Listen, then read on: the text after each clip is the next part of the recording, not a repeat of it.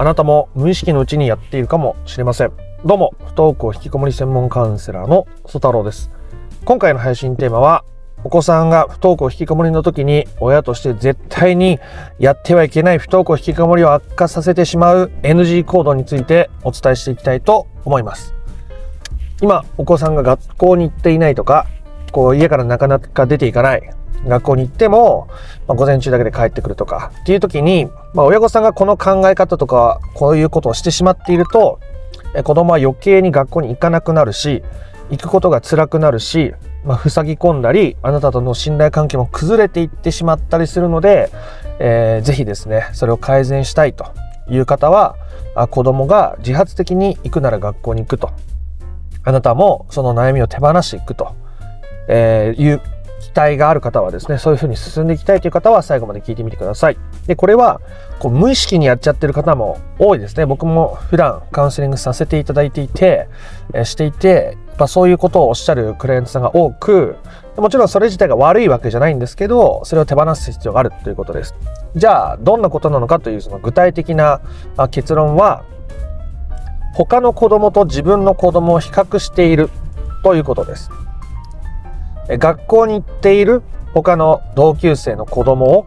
を見るとすごく苦しくなるとかなんであうちの子は学校に行けてなくてえ他の子たちは学校に行けるんだろうなんでうちの子はダメなんだろうみたいなことを考えてしまうことですね。でこれは今お子さんを比較するっていうことで言いましたけどあなたがあなたを比較するのも良くないですね。例えば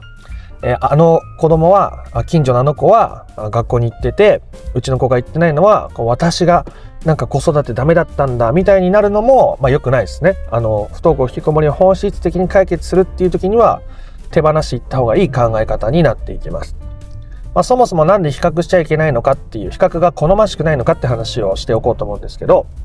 えー、お子さんの中でえー、比べられてるわけですよね。あなたが他の子供と自分の子供を比べてでどっちも素晴らしいよねって比較した上で思ってるんだったら別に全然何の問題もないわけですけど、えー、2人を比べた上で例えば近所に学校を通ってる A 君と自分の子供学校に行ってない子供を比べた時にあの子は行ってると、ね、行けてると。学校楽しそうだと。うちの子供は違うと。いう時にこのこっちが良くてこっちがダメだみたいな考え方をしてしまうと苦しくなっちゃうわけですよ。あなたも学校行ってる子供を見て苦しくなるし、そうやってよその子と自分を比べられて、子供も苦しくなるし、お互いにとって基本的にメリットがないですよね。なので、あなたがそうやって、えー、学校に通学してるね、子供を見たり、学生服で通学してる子供を見たり、テレビでね、最近だったら受験のニュースとかも多いですけど、まあ、受験のニュースとかを見て、あ他の子供たちは学校に行ってこうやって友達と話したり勉強もして部活動もやってこう青春を送ってるのにうちの子供はそういうことを全然経験しないと。ね、なんかすごく子供がねこうダメになっていっちゃうんじゃないかなみたいな気持ちにやられちゃう時があるかもしれないんですけどそもそもそんな風に比較されたら子供はどんどんこう自信をなくしていってしまいますよね。他の子供と比べて自分はダメだっていうことを親が感じてるわけですから一番身近にいる大人のあなたが子供のことをダメだと思っていて子供が勇気づけられるかって言ったら、まあ、全く逆なことが起きてしまうわけですよね。で、えー、あなたがそうやって思っちゃうことも何も悪くないわけです。それをね、こうなんかそういうふうに比較しちゃダメだとか言って思っちゃうと余計にまたそれはそれで苦しくなったり、こう表面的に思わないようにするだけで、え、結局それは解消されなかったりするので比較しちゃうのもしょうがない。ね。それもちゃんと受け入れてあげるってことを意識していってみてあげてください。じゃあどうやって受け入れていったらいいのかとかどうやってその比較しちゃう自分を手放していったらいいのかっていうことですけどもまずそれを認めることですよね。比較してる自分っていうのをあ比較してんだと。ね。あそこの子供いいなっていう気持ちを認めてもいいしえー、うちの子供はダメだなっていう気持ちを正直に認めることも、まあ、大事です。それに変に蓋をしようとすると苦しくなることは、まあ、ほぼほぼ間違いないので、まあ、そういう状態なんだ。自分の中にそういう自分がいるんだっていうことをまず認めるところが、まあ、最初の一歩ですね。最初の一歩。でそれを認めた上でそうやって感じちゃう自分にちゃんと寄り添ってあげることをしてみてください。そうやって思っちゃうのしょうがないよねって。ついつい学校に行けてる方がいいって思っちゃうもんねって。であなたがね、あの、直接子供に伝えてないんだと。近所の子供と自分の子供を比較して、自分の子供があダメだとか、他の子供が羨ましいみたいなことを伝えてなかったとしても、やっぱそういうのって雰囲気で滲み出るもんですよね。なので、仮に直接子供に伝えてるんだったらまずそれはやめた方がいいし、仮に伝えてなくてもそういう気持ちがあるんだったら手放していった方がいいわけです。でその上で、えー、伝えますけども、まずそうやって比較してる自分、あっちがいいな、こっちはダメだな、思ってる自分を認めることですね。で、そういう自分も許してあげることですね。で、その後に自分は本当はどう思いたいかってことを考えてみてください。いいですか、えー、学校に行く子供がいる。学校に行かない自分の子供がいる。あなたはどう思いたいですか？改めて。自分の感情を吐き出して、それに寄り添った上で、あなたはどう考えたいですか？ということを自分で自分に聞いてみるということですね。で例えばの例をいくつか伝えておきたいと思うんですけども、まあ、学校に行くっていうのも一つの個性だし学校に行かないっていう選択も一つですよね。で学校に行きたくないって思った時に学校に行かないっていう選択をできるっていうのはそれはそれで勇気のいる決断かもしれないですよね。僕はどっちかっていうと勇気がなくてその決断ができなくて後々に苦しんだタイプなので学校に行かないっていう選択をすることも勇気がいるし自分で選択してるっていうことですからそれにはその良さがあるわけですよね。こうやって自分がどう思いたいのか。で、あんまこじつけるっていうよりは今みたいに自分なりに納得できる答えを探していくのがとっても大切だと思いますけどもそうやってお子さんの比較をするときに今の子供がダメだと思っててこっちの学校に行ってる子供がいいって思ってるっていうのはある種の勘違いなわけですよ。学校に行く良さもあれば学校に行かない良さもあるけども学校に行く良さばっかりが見えちゃってて学校に行かないダメさとか悪さみたいなものばっかりが見えてしまっているからこう比較っていうものが生まれるわけですけど別にそんなのは本当は実際そんな関係ないわけですよ。じゃあ苦しいしんどいまま学校に行き続けて、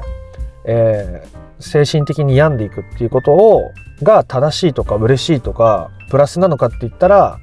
まあ、僕はあんまりそうは思わないですね。僕はどっちかっていうと無理に学校に行って苦しいっていうのを経験しましたしで後々にその問題が解消できてなくて、えーね、いい大人になってからそれが爆発したタイプなんでそれが全く好ましいとも思わないですがそれにはその良さがあるんですよ。僕には僕の良さがあるんです。僕はそうやって 後々に溜め込んで爆発したからこそ、これだけ心のことを深く学ぶようになったし、こうやって YouTube もやってるし、カウンセリングもさせてもらってるし、でそこでね、クライアントさんに喜んでもらったり、普段の他の人とのコミュニケーションの上でも役に立ってますよ。でも同じ苦しみをもう一回繰りしたい繰り返したいかって言ったら別に繰り返したくはないわけですよ。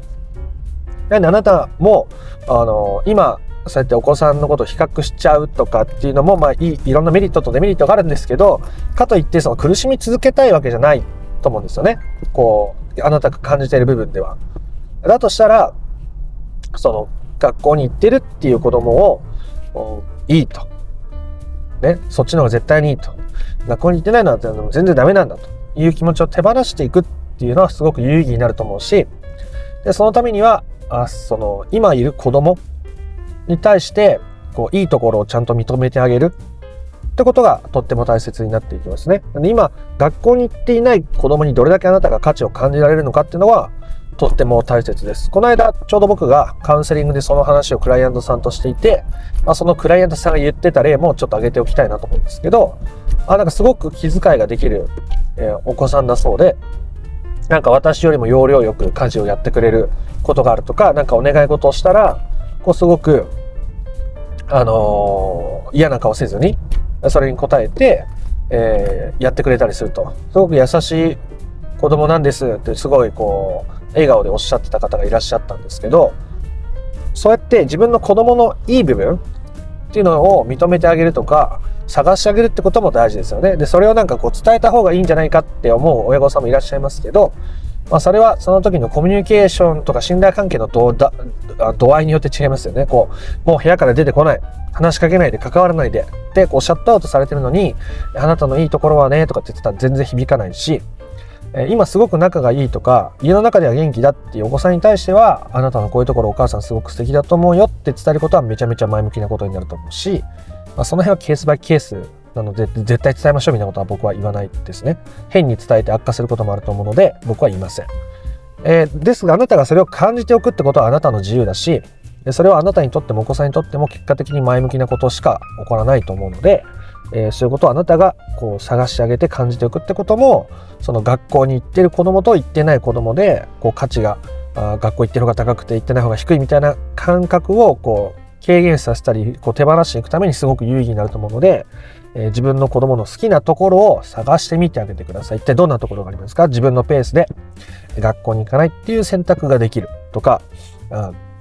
自分のこう楽しみとか好きなことにはものすごく夢中になって取り組めるとかきっとあると思うんですよね。でそれをちゃんと感じた上で、えー、お子さんと接してみるっていうことです。さっき言ったみたいに無理に伝える必要はどこにもないです。であなたがそうやってお子さんのいいところに目を向けたり、えー、そういうことができている時にあなたはそのよその子供と自分の子供の比較っていうものを手放していくわけですよ。手放していっているわけです。その時すでに。